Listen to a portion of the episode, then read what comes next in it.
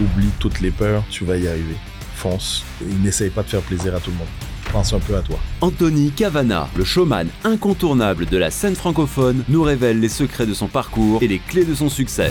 Le jour de la mort de ma mère, j'étais sur scène. C'est là où ce métier est très très difficile. Déjà, tu es seul sur scène, mais tu dois faire rire les gens même quand toi, tu as de la peine. Ce que personne ne sait, c'est que t'es épuisé. Épuisé. Je suis un zombie. Je vais voir plusieurs médecins qui aggravent la situation. À l'intérieur, t'as l'impression d'être en prison. C'est à ce moment-là que tu vas commencer à réfléchir à faire une sorte de voyage intérieur, un travail sur toi-même. J'ai pu avoir une conversation avec moi-même que j'aurais dû avoir depuis longtemps. J'essaie toujours de voir le bon côté. Qu'est-ce qui est bon là-dedans? Je ne retiens plus cette sensibilité-là. J'ai perdu des contrats parce que j'étais noir. Ça, ça t'a blessé?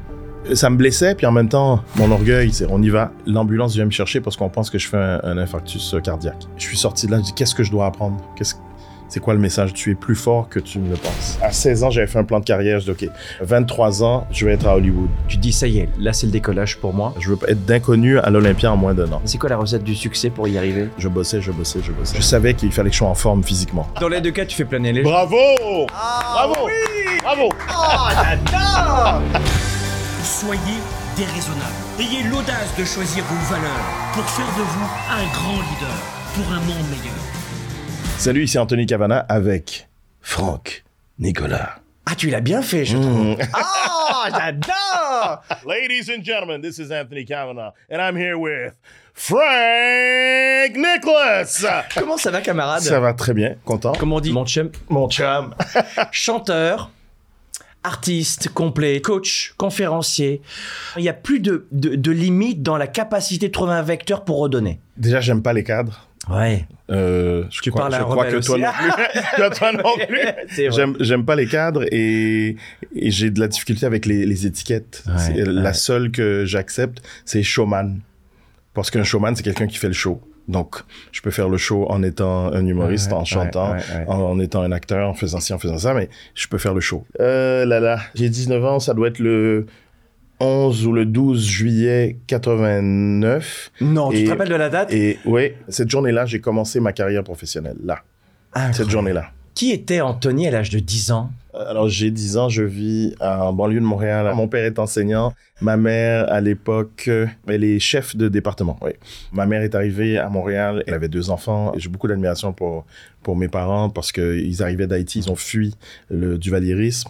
Ils sont allés en Afrique deux ans. Mon père enseignait à, Kinshasa. Après, ils ont fait euh, Kinshasa, Montréal, Montréal, Alma. Donc, à pour ceux qui connaissent pas le Québec, c'est à 5 heures, 5, 6 heures de, Ouais. de voiture de, de Montréal. C'est de la bonne Et il fait fret en tabarnak.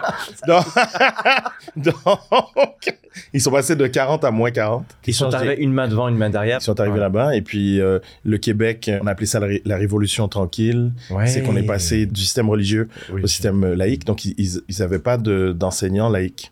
Donc, ils ont fait venir plein d'étrangers, dont mon père. Mon père qui, à l'époque, enseignait l'anglais et l'espagnol. C'était l'expo, l'exposition universelle en 67 à Montréal. Donc, waouh, ils arrivent, ils voient tout ça, ils vont à Alma. Je leur, je leur posais la question, je dis comment c'était, est-ce que c'était hyper raciste? Ils disent non, on était des stars. Ils disent ils avaient Non. jamais vu de noir de leur vie. Donc, Anthony, 10 ans. Monsieur digression. Je fais rire mes amis. Euh, je suis pas le clown de la classe. Une pièce de théâtre aussi. J'ai eu le premier rôle. Euh, Je jouais un champignon. Donc, euh, C'est singulier. tous mes champignon. amis se sont moqués de moi parce qu'on était en, en, en collant. J'avais un col en verre avec euh, Ah, t'es une fille. ah. Mais à Ouais. 14 ans, tu fais ton premier spectacle d'humour? Mes amis me, me poussaient à y aller à 13 ans. J'avais pas le courage d'y aller. L'année d'après, il y a les auditions, je repousse les auditions, je repousse les auditions. Et là, la prof de, de français et théâtre et qui faisait la mise en scène du show, elle a dit, bon, demain midi, t'es le dernier qui a pas passé l'audition. Demain midi, tu viens, sinon, tu fais pas partie du show. J'avais jamais écrit de numéro, euh, je suis chez moi la nuit, je, euh, je sais pas quoi faire, je sais pas quoi écrire. J'ai pris, une, pris fiche, j'ai écrit cinq sujets et dit, je vais improviser là-dessus. J'ai écrit Ah non, mais t'avais un don. cinq sujets. Donc, Ouais, je suis arrivé ouais. sur scène. OK, je vais parler de ça. Je vais parler de ça. Je vais parler de ça. Je vais parler de ça. Donc, je monte sur scène. Et là, le premier rire. Ah! C'est quoi ça? Après, encore des rires. Ah, ah, ah. Les gens morts de rire. Ah, ah, ah. Je me vois sur scène. Ils sont en train de rigoler. C'était nourrissant, ça. Et là, je sors de scène. Je dis, waouh, c'est génial de faire, de faire du, du bien aux gens. Les gens rigolent, puis c'est moi qui les fais rigoler. Puis je suis sorti, j'ai fait, voilà. C'est ce que je veux faire dans la vie. Ah, Il n'y avait pas d'autre choix, c'était ça. Il n'y a pas d'autre choix, c'est ça. T'étais dans ton. X et that's it. Voilà. Ouais. J'ai eu cette chance-là, très jeune, de trouver ce que je voulais faire. Surtout que tu te poses des questions à cet âge-là, mais on veut que tu choisisses à 14 ans déjà ce que tu vas faire dans la vie, ce, que- ce qui est une connerie. Je voulais être ingénieur en aéronautique avant, la veille, et le lendemain, humoriste. Dans les deux cas, tu fais planer les gens. Bravo Ah, Bravo oui, Bravo quand même Bravo À 19 ans, donc ça y est, ça, là, la carrière elle commence. Oui. Mais maman te dit, ok. Mais Ouais. papa te dit, attention, Ah oui. si à 22 ans, tu C'est gagnes toujours pas ta vie, En fait, c'est le deal que j'ai fait avec mon père. Mon père fait Ah, mon fils, le showbiz Non, quand tu vas, tu vas devenir un drogué homosexuel, c'est pas vrai. C'est arrivé, beaucoup- c'est arrivé beaucoup plus tard. Et, euh, et, et, et donc, euh, euh, ma mère m'a dit Fais ce que tu veux, mais fais-le bien, parce que ma mère, elle, aurait voulu être chanteuse lyrique. Puis, ah, c'était l'artiste finalement dans l'âme, la maman? Euh, ouais, je me souviens quand j'étais très jeune, elle prenait des cours de chant, elle chantait très très bien, Ah, chanteuse lyrique. Et puis bon, à 16 ans, j'avais fait un plan de carrière. Je dis, OK, euh, 23 ans, je vais être à Hollywood. Il y a 19 ans, je vais être, je vais être professionnel, telle chose, telle chose, telle chose. 23, euh, Donc 23 un ans, garçon super structuré quand même. Je veux dire, Euh, planifié euh, comme ça, je serai, je serai. hyper ambitieux. Je dirais pas structuré. Je m'entourais de gens structurés. D'accord. Comme je savais que j'étais pas hyper structuré, je trouvais des gens qui Donc étaient structurés à ma déstructuré place. mais ambitieux. Voilà. Hmm. Exactement. Je, je faisais la première par- partie de Céline Dion pendant deux ans. Donc, en français au début. Puis après, Céline sort son album en anglais. Là, c'est quand même euh, un, un gros saut en avant de faire Ouais. la première partie Ah ouais. de, de cette star Ah oui. mondiale. J'ai fait Julio Iglesias, Nathalie Cole. En 1989, tu remportes l'audition de Juste pour Ah rire. oui, les, auditions détail, Juste pour rire, c'était... euh, à l'époque, c'était un gros truc. Chaque année, ils choisissaient les deux meilleurs nouveaux humoristes. Euh, J'ai gagné à Montréal, ce qui me permettait de faire mon numéro dans un gala télévisé de Juste pour rire. Et donc là, on est en 1992 et boum, Boum. Alors là, là, c'est le gros boom, c'est-à-dire que tu fais la première de Céline Dion. Comment on Eh. arrive à faire la première de la star mondiale? Il y avait deux humoristes qui faisaient sa première partie et euh, les deux préparaient leur premier one-man show. Ah, Donc, euh, un des deux était, on, on était amis. Il me dit, est-ce que tu peux m'aider? Euh, J'ai quatre dates où je peux pas être avec Céline parce que je suis en train de roder mon nouveau spectacle, blablabla. J'y vais. René fait, en tout cas, Anthony, c'est bon. T'es bon. T'es très bon. Il dit, si j'avais pas Céline, euh, je t'aurais pris, mais je m'occupe juste d'une artiste. Je t'aurais pris parce que t'es drôle, c'est bon. C'était un bon compliment, hein? Ah oui, j'étais hyper touché. J'étais wow. Et donc, quand ils ont quitté euh, la tournée de Céline, René m'a dit, mais Anthony, on aimerait ça que tu viennes, puis tu vas faire toutes les dates. Donc, je fais toutes les dates en français. Céline sort son album en anglais au Canada. Boum, carton. Il dit, on part en tournée. Il dit, Anthony, on part en tournée à travers le Canada. On veut que tu viennes avec nous. Là, je dis, mais j'ai jamais fait d'anglais. Je voulais en faire, mais je dis, j'ai, j'ai pas de show en anglais. Il dit, ben, t'as deux semaines. T'as fait la première aussi de femmes. Julio Iglesias. c'est pas la même chose avec Julio. Avec Céline, René disait Je veux que tu sois le, le meilleur. Je veux que tu, tu ailles à fond. Il y avait Julio, je veux que tu sois le moins. Ah ben, avec, visible. avec Julio, après le premier soir, son producteur est venu, est venu me voir, puis il a fait Tu, tu redescends. Et moins d'énergie, puis je veux que tu sois moins bon le lendemain. Non. Oh oui, mais non, que- arrête, arrête. Parce que là, dans les critiques, on disait la première partie était meilleure que Mais non. le show et que, et que la mise en scène de Julio dans ce show-là, il était devant un, pied de micro, il bougeait pas, il se caressait. Bon, euh, oh les femmes, to all the girls I love before. Tout le long, c'était que ça. Donc, euh, ils ont dit, tu, moins, t'en fais moins. Je dis, je prends l'avion, je laisse mon ego au milieu de l'Atlantique, et je dis, je vais apprendre à connaître les Français. Donc, pendant un an, je venais une à deux fois par mois pour apprendre à connaître la culture française. T'arrivais de. Montréal, t'arrivais, tu, te posais à Paris et tu faisais quoi pendant une semaine? J'allais au resto, au théâtre, euh, cinéma, je marchais dans les parcs, dans les rues, et j'observais, j'observais, j'ob- je posais des questions à tout le monde, aux chauffeurs de taxi, j'observais, j'observais, je voulais comprendre. Je fais ça pendant un an, on arrive en 1er octobre 98, je monte sur scène au Trévise, et puis pouf, c'est parti comme une traînée de poudre. Après trois semaines, on était rempli de payants. C'est comme ça que t'as rempli l'Olympia. En moins d'un an, un autre objectif Incroyable. qu'à l'époque, je veux faire l'Olympia en moins d'un an. Puis à l'époque, l'Olympia, c'est pas toi qui décidais de faire l'Olympia, c'est l'Olympia qui te choisissait.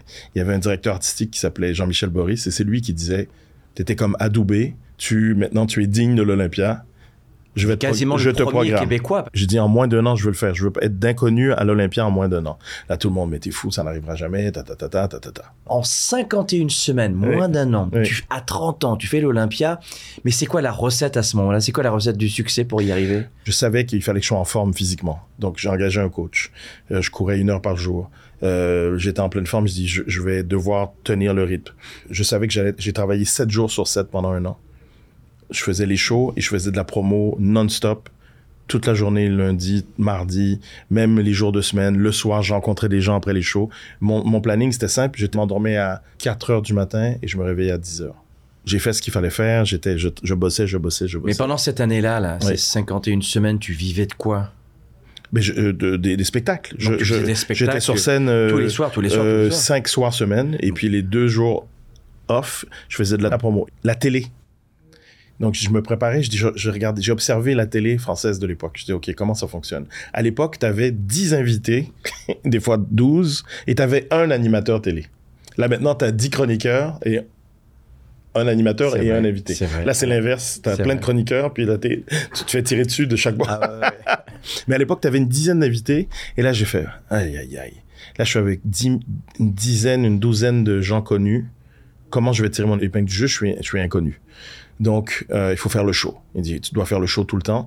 J'appelais, euh, je demandais à mon attaché de presse de demander à la prod, euh, déjà, je voulais savoir, je dis, à qui je m'adresse? Qui regarde cette émission? Ils ont quel âge? Deux, de quoi on va parler? Quels sont les sujets qu'on va aborder dans le truc? Donc, je regardais tous les sujets et j'avais un auteur québécois que j'ai engagé. J'ai dit, j'ai besoin de deux à trois vannes pour chaque sujet. J'ai dit, je suis très bon en impro. Euh, moi aussi, de mon côté, je vais écrire, mais je dis, je suis très bon en impro. Mais si je trouve pas la vanne, parce que je, j'ai vu comment ça fonctionnait. C'est, alors, alors euh, Ellie, vous en pensez quoi de cette vidéo? Euh, Et toi Et toi, tu ta, ta, ta. C'était comme ça? Donc, Et compris- Anthony. Donc, il fallait que j'ai J'avais compris j'ai le 10 format. secondes. Là, j'ai pap, j'ai 10 secondes. Si je fais euh, ah, il est nul, lui, clac.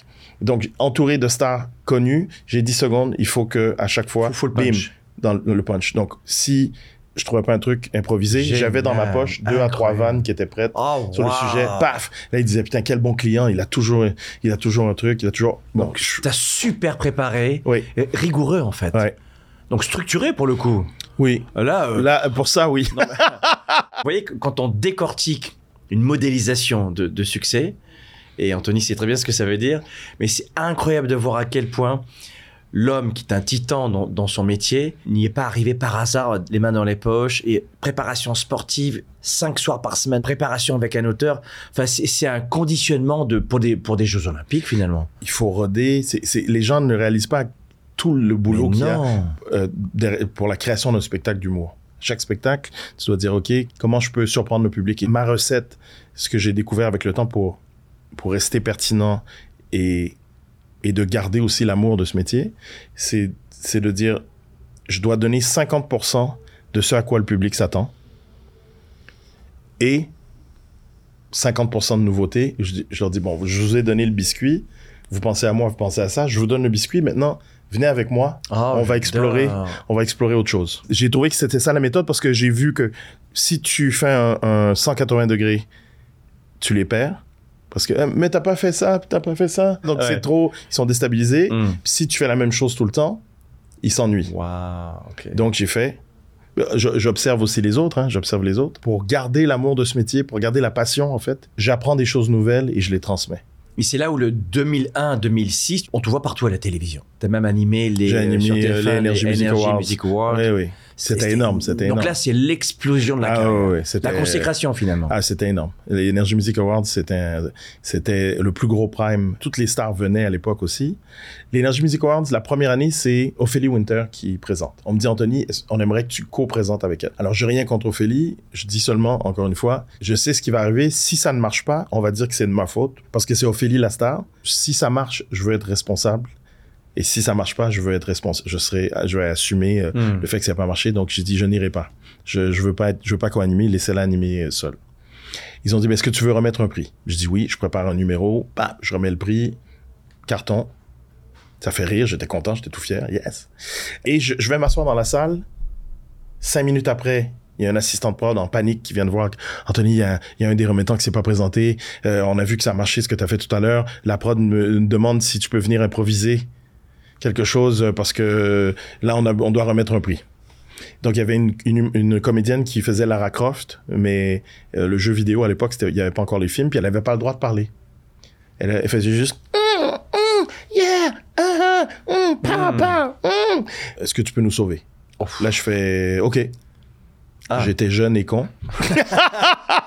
je fais un truc, c'est passé. euh, allez, je dis pas, c'est pas été un carton, c'est passé. J'ai sauvé les meubles. On va Mm. dire que j'ai sauvé les meubles. Et ça, ça a impressionné la prod. Ça a impressionné le producteur qui était Gérard Louvain, qui était aussi mon producteur. Il a réussi à convaincre Étienne Moujotte, qui était le, le patron euh, à l'époque de TF1. Il a dit T'as vu ce qu'il a fait? Il a fait ça, ça a cartonné. On est allé le chercher, il a improvisé, blablabla, blablabla. Je crois que l'année prochaine, c'est lui qui devrait animer. Il a réussi à le convaincre. Étienne Moujotte, le premier soir, quand, j'étais sur scène, euh, il était comme ça dans les coulisses. C'était la première fois qu'un noir animait.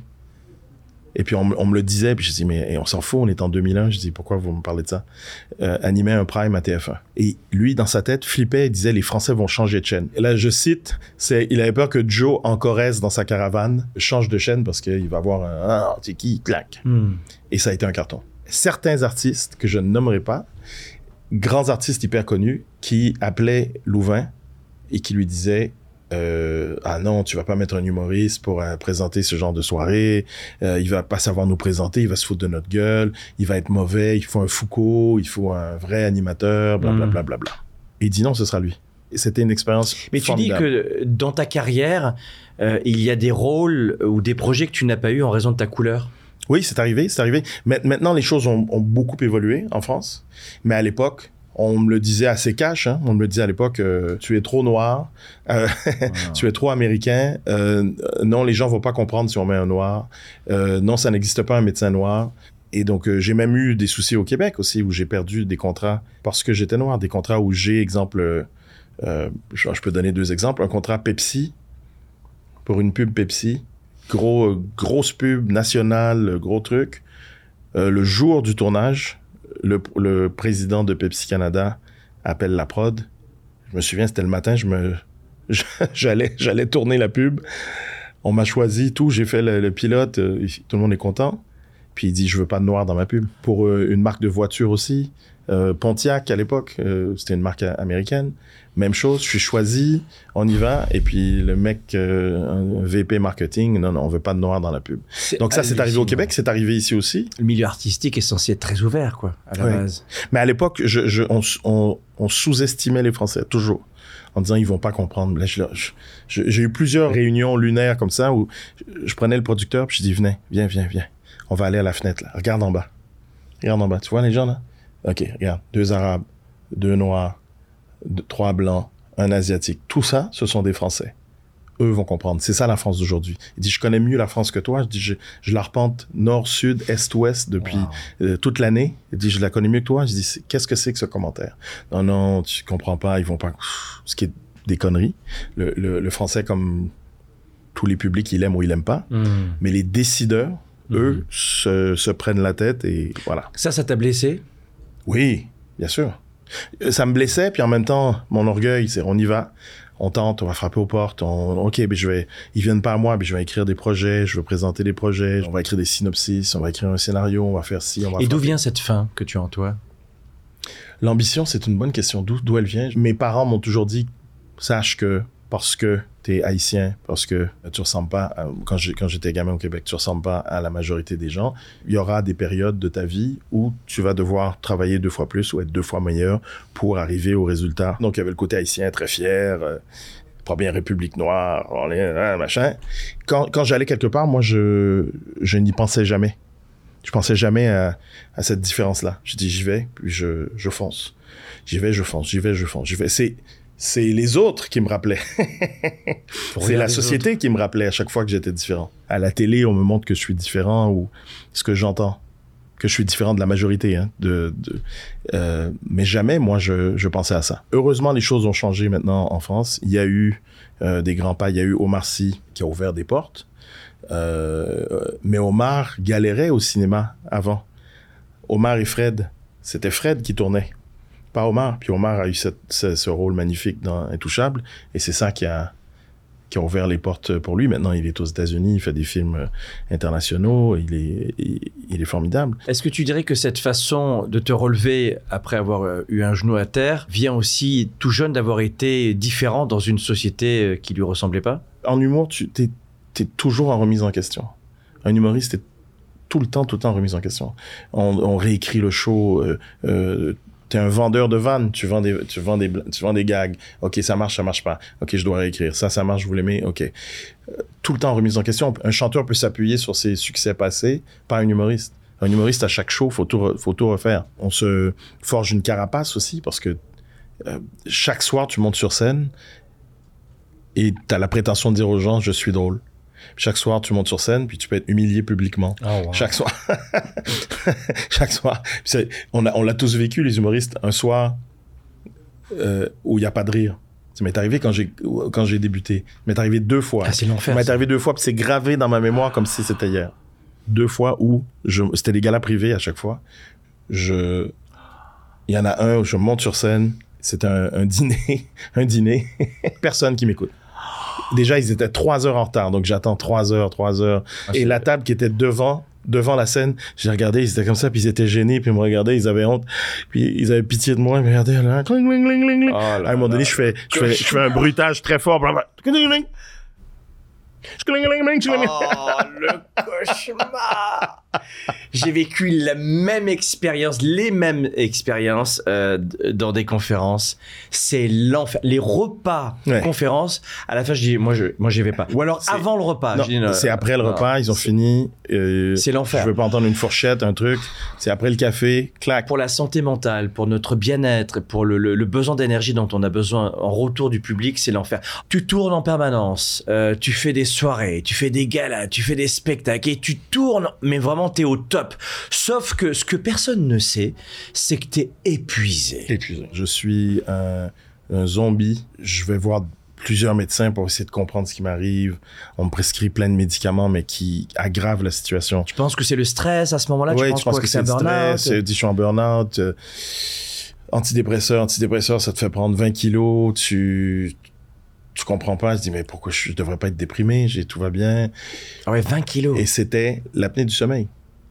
C'était l'apnée. Finalement, diagnostic. diagnostic, je suis, je suis en Suisse chez euh, mes beaux-parents et l'ambulance vient me chercher parce qu'on pense que je fais un, un infarctus euh, cardiaque. L'ambulance vient me chercher, j'ai tous les symptômes de l'infarctus, j'ai le bras qui, qui, qui, qui me fait mal, les spasmes, tout, tout. J'arrive aux urgences, putain, je vais j'ai- J'étais dans le sous-sol, je dis putain, je vais crever comme ça. On dit ben non, ce n'est pas euh, un infarctus, c'est une crise d'angoisse aiguë. J'arrive à Paris, je vais voir une, une pneumologue et elle me dit je ne sais pas comment vous faites pour euh, fonctionner. Oh, wow. Elle dit, ça doit faire 20 ans que vous faites de l'apnée.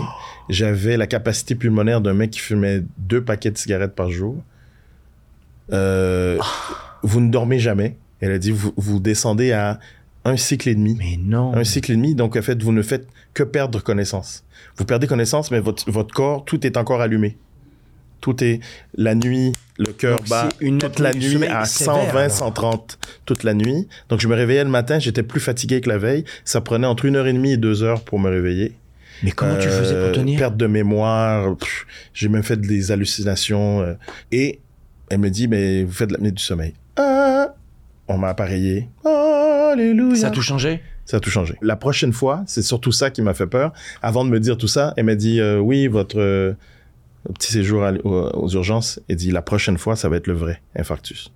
Et j'ai vu, euh, j'ai vu votre corps. La prochaine fois, c'est le vrai. Elle a dit vous êtes dix ans plus vieux que votre âge. Et ça a pris deux ans pour retrouver, pour retrouver euh, deux ans pour que les les hormones, tout ça, soit au niveau de, mon âge. Ça a pris deux ans. Mais comment tu as fait pour pas. tenir toutes ces années? Je me souviendrai toujours, je suis allé voir euh, Pierre Richard, une idole de jeunesse. C'est l'idole de ma femme. Je suis au troisième rang pile devant lui, puis tout le long de choses. je- T'en pouvais plus, ouais. Puis elle me donne des coups, puis elle a honte, puis elle me donne des coups. Et il dit, Anthony, il a pas aimé le show. Mais non, c'est pas ça. C'est que je, je- j'arrive pas à résister. épuisé. Et dès que j'étais dans un cinéma ou un théâtre, je me sentais bien, détendu, je suis chez moi. Donc je m'endormais encore plus. Je suis, ah, je suis à la maison, donc.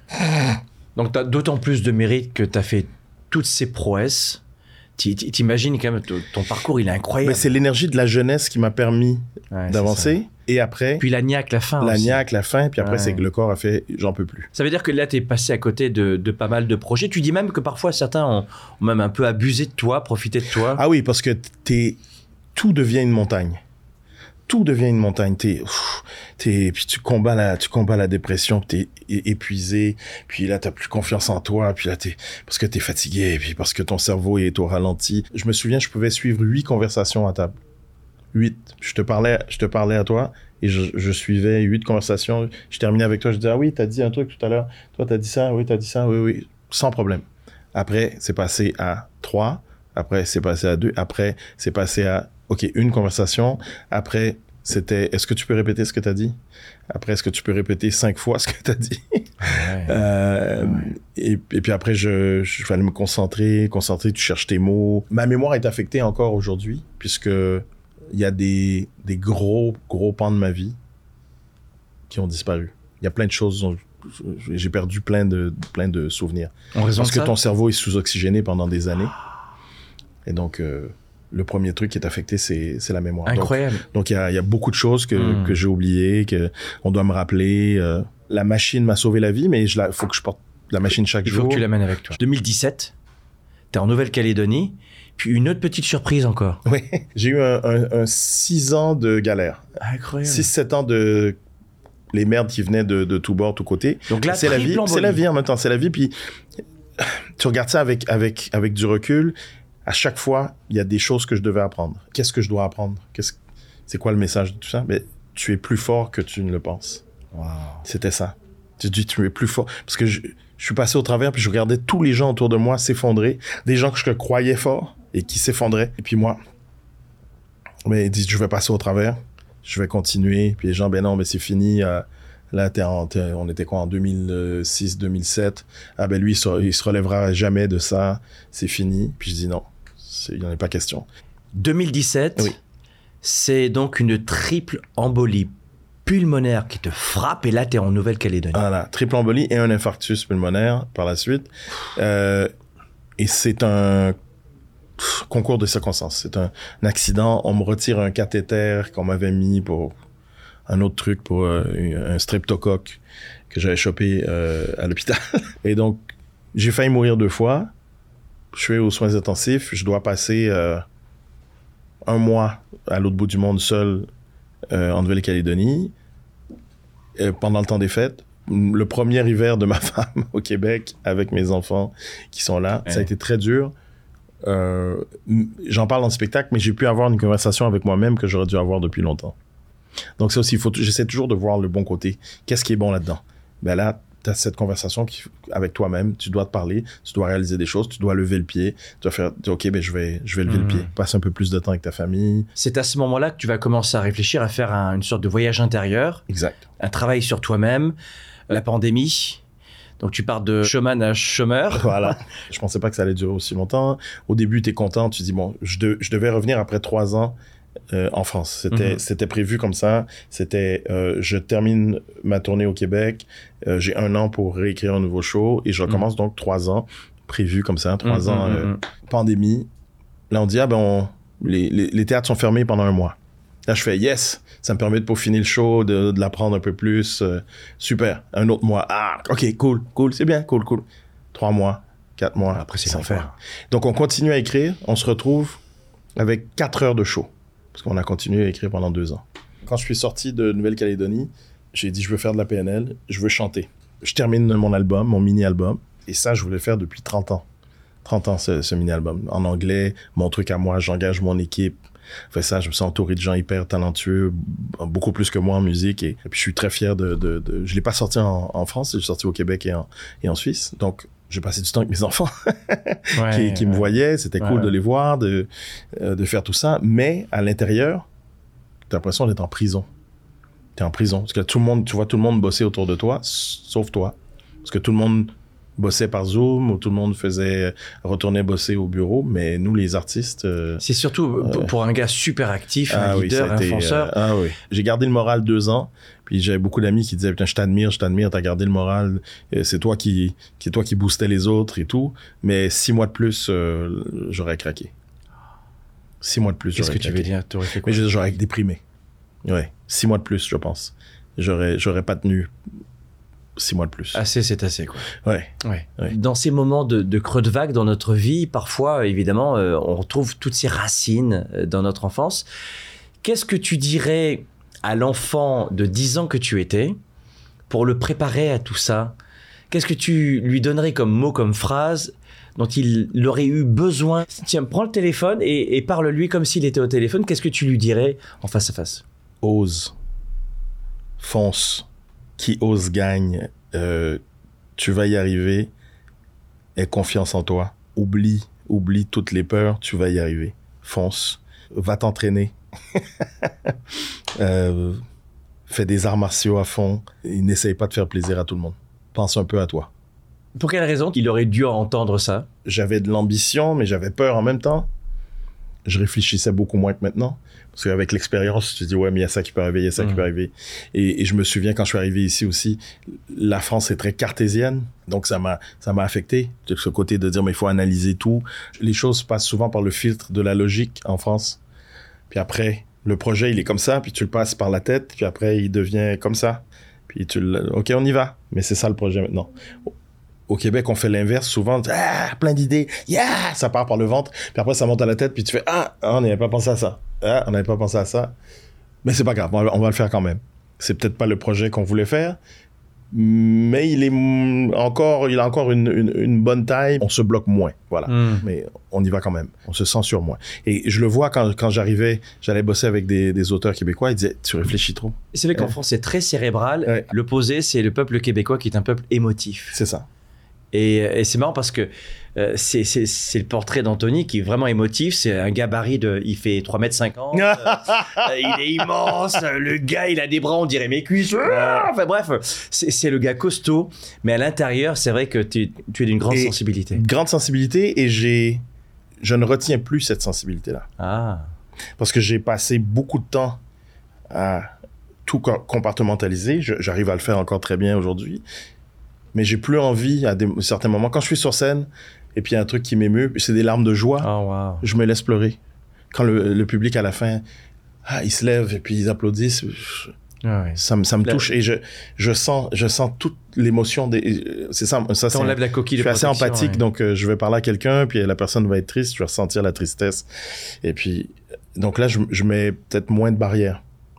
Donc, parce que je l'ai fait, j'ai fait longtemps quand mes parents étaient, étaient mourants et tout. Puis, euh, tes parents sont mourants et tu dois les faire rire, les gens. Le jour de la, la mort de ma mère, j'étais sur scène. Oh, wow. Donc, euh, tu, euh, pff, tu mets ça dans, un, dans une boîte, tu y vas, et puis quand tu franchis le seuil, seuil de la porte de, de la loge, qui, des coulisses et qui mène à, à la scène, mais tout reste derrière. Là, c'est que l'artiste qui est là. Puis l'homme, il est, il est, euh, il est dans les coulisses. Quand tu as des soucis, dans ta vie perso, c'est là où ce métier est très, très difficile. Déjà, tu es seul sur scène, mais tu dois faire rire les gens, même quand toi, tu as de la peine.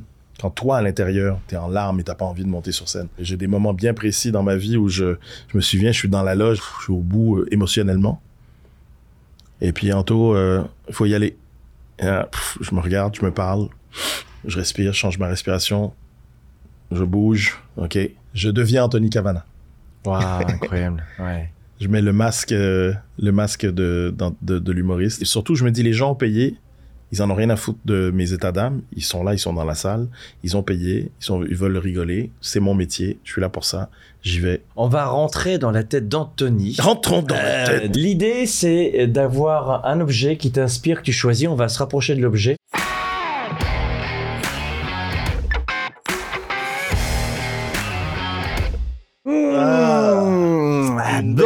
Donc, belle plante en plastique. C'est ce qu'on aime. C'est ce qu'on Mais aime. donc tu me dis, finalement, moi, mon truc, c'est euh, La plante. C'est la plante, la C'est verdure. la nature, c'est la verdure. Mm. Je me sens bien dans la nature. Je me sens bien près de près d'une plante. Je prends son énergie. La nature, c'est une façon pour toi de te ressourcer seul, alors que tu dois performer en public.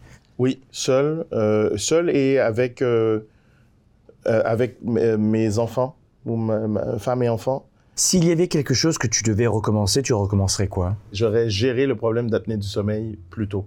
si j'avais su que je faisais de l'apnée du sommeil, mais je l'aurais géré euh, dans la vingtaine. C'est quand la dernière fois que tu t'es regardé devant un miroir et que tu t'es dit je t'aime? Je m'en souviens pas. Parce que tu sais le dire aux autres. Oui, oui, beaucoup. Eh, mais moi, c'est vrai que je me, je me souviens pas. C'est une très très bonne question. Adieu, Franck. Vive les plantes Je t'aime. S'il y avait euh, une question que tu aimerais que je te pose, dont tu sais que la réponse est très importante pour toi. Je suis obsédé par l'équilibre. Donc, comment garder, comment garder l'équilibre tout le temps? Des fois, j'y arrive, des fois, j'y arrive pas. Comme tout le monde. Et dans quel moment t'arrives pas à garder l'équilibre? Quand je suis euh, trop fatigué, ce qui influence ta volonté et ta, ta bonne humeur, c'est le manque de sommeil et le sucre. Quand je dors mal, je sais que j'ai moins de volonté, j'ai moins envie de faire plein de trucs. Voilà, c'est là où, je suis déséquilibré. Quelle est ta façon à toi de, de prendre du recul sur le personnage qu'on a sur la scène qui doit donner, donner, donner, donner et forcément faire rire? Dès que tu ouvres la bouche, tu dois faire rire, rire, rire, rire. Et comment tu arrives à, à faire le distinguo avec ta vie privée où tu ne te sens plus obligé de redonner autant? Il y a eu, il y a eu euh, des étapes différentes dans ma vie. Quand j'ai commencé, j'étais le, le mec qu'on voyait sur scène, c'était le, le même dans la vie, des blagues tout le temps, l'énergie, ta, ta, ta. Après 7, 8 ans de carrière, tu fais, ben là, c'est un métier. J'ai pas envie d'être comme ça tout le temps, d'être euh, à 100% 24 heures sur 24. Yeah! Donc, on prend du recul, puis on se dit, ben, j'aimerais que les autres me fassent rire. Le besoin de reconnaissance, je l'ai. J'ai pas besoin d'être au centre de l'attention tout le temps quand je suis hors de la scène. J'ai- pas besoin de ça. Je- les autres peuvent être. Je les laisse, faites-moi rigoler. J'ai pas besoin d'être celui qui fait, qui fait. Là, tu as besoin de recevoir aussi. Si c'est moi le centre de l'attention tout le temps, je n'observe pas et je ne peux pas créer. J'ai besoin de voir comment vont agir les autres, comment, euh, comment, ils, comment ils bougent, comment ils parlent, comment ils vont danser, comment, voilà, tout. Quand tu es inconnu, tu es le petit oiseau qui regarde. Mmh. Quand tu Mmh. deviens connu, tu deviens le poisson dans un bocal. Ah, wow. Donc ça, pour la créativité, c'est mauvais. pour moi, pour ma créativité à moi, c'est moins bien. Donc c'est pour ça que j'écris toujours avec quelqu'un d'autre qui... qui t'apporte du recul Qui aussi. m'apporte du et- Et, recul. de l'oxygène, ouais. Les deux derniers shows, je prenais quelqu'un qui avait 10 ans de moins que moi à chaque fois. Ok. Comme ça, il a un pied, Il avait cette un fraîcheur. pied dans la génération plus jeune que lui, Mmh. un pied dans la génération qui suit, et on se rejoint là. Et moi, j'ai un pied dans la génération aussi qui est plus vieille que moi. Donc lui, il va me dire, ben non, on ne dit pas ça, on ne dit pas ça maintenant. Oui. Les jeunes ne parlent pas comme ça. Tant que c'est pas un pied de la tombe. Voilà, j'ai la, la chance d'avoir un public qui est large et que ceux qui m'ont découvert il y a 24 ans maintenant viennent me voir avec leurs gamins. Aux yeux de ton public, tu parles toujours autant aux jeunes, comme tu parlais aux jeunes à l'époque. Le secret, c'est quoi? T'es toujours le grand frère, De toi? rester conscient qu'il y a des... Exemple, dans ce show-là, on dit, OK, bon, là, on va faire un numéro pour euh, les 45 ans et plus. Il y a des ados dans la salle qui viennent avec leurs parents. Donc, on fait un numéro pour eux. Donc, euh, ici... euh, Là, tu vas faire, euh, tu vas, tu vas sauter partout, tu vas faire des bruitages, tu vas euh, des grimaces pour, pour plaire aux, aux plus jeunes. Là, tu vas faire un truc familial. Là, tu vas faire un truc plus rentre dedans, plus osé, plus osé. C'est bien, c'est un compliment, mais tu restes très frais sur la scène finalement. Merci. Si on faisait maintenant le dos à dos coaching, Allons-y. allons-y.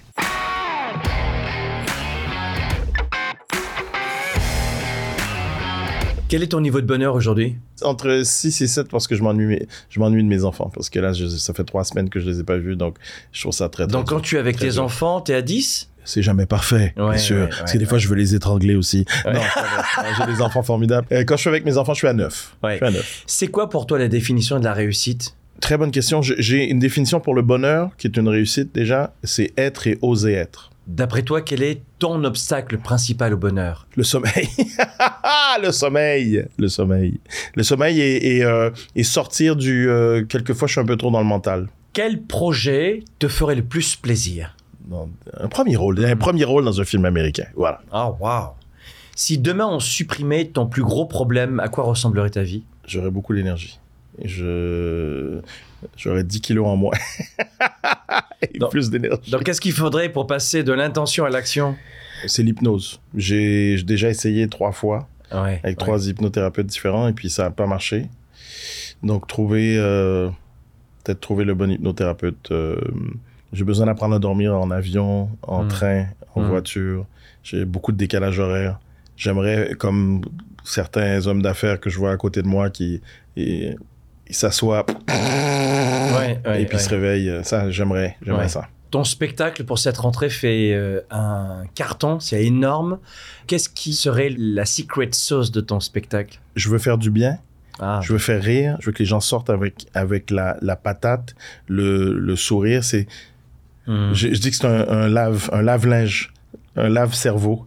C'est, tu, tu sors et t'es léger et t'as, t'as rigolé puis t'as des outils pour Hmm. être Hmm. un peu plus heureux. Quel est le courriel que tu aimerais lire demain? Le, le truc, baguette magique, conte de fées, miracle. Hi, my name is uh, Steven Spielberg, and we're shooting this new movie. Bonjour, je suis Quentin Tarantino, et euh, je veux que tu joues avec moi. Quelle est ta plus grande peur? J'avais pas peur de la mort, j'ai eu peur de la mort pour la première fois quand mes enfants sont nés. Qu'est-ce que tu détestes le plus? Qu'on se moque de mon intelligence et qu'on essaye de, de limiter mes libertés. Là, tu Voilà. nous dis ça parce que tu es un superbe chanteur, Voilà. tu es un comédien, tu es un acteur, tu es un humoriste, tu es un coach, tu es un conférencier. Et finalement, ça te va bien, ça? Ben, j'ai de la difficulté à comprendre les, les gens qui veulent mettre les gens dans des cases. Laisser les gens vivre. Voilà. Vivre et laisser vivre. Euh, si on devait finir ces phrases, la vie, c'est? Euh, la vie, c'est une école. Les Euh, gens sont? Les gens sont un peu perdus en ce moment. Et je suis. Je suis content d'être là. Qu'est-ce que tu pourrais dire à celles et ceux qui sont dans une galère en ce moment? Qu'est-ce que tu pourrais leur dire pour se sortir de ce tunnel sans fin? Que c'est temporaire. Tout est temporaire. Il y a des vagues. Euh, c'est c'est le cliché. Tout ce qui descend doit remonter. Mais tout est temporaire. Anthony Cavana, allez le voir sur les planches, il est incroyable. Consommez du Anthony, on adore en tout cas nous chez Globe, parce qu'il nous donne de l'énergie, du sourire, de l'inspiration et de l'oxygène. Merci Anto, Merci à toi. Merci à toi. À bientôt. Frank Nicholas.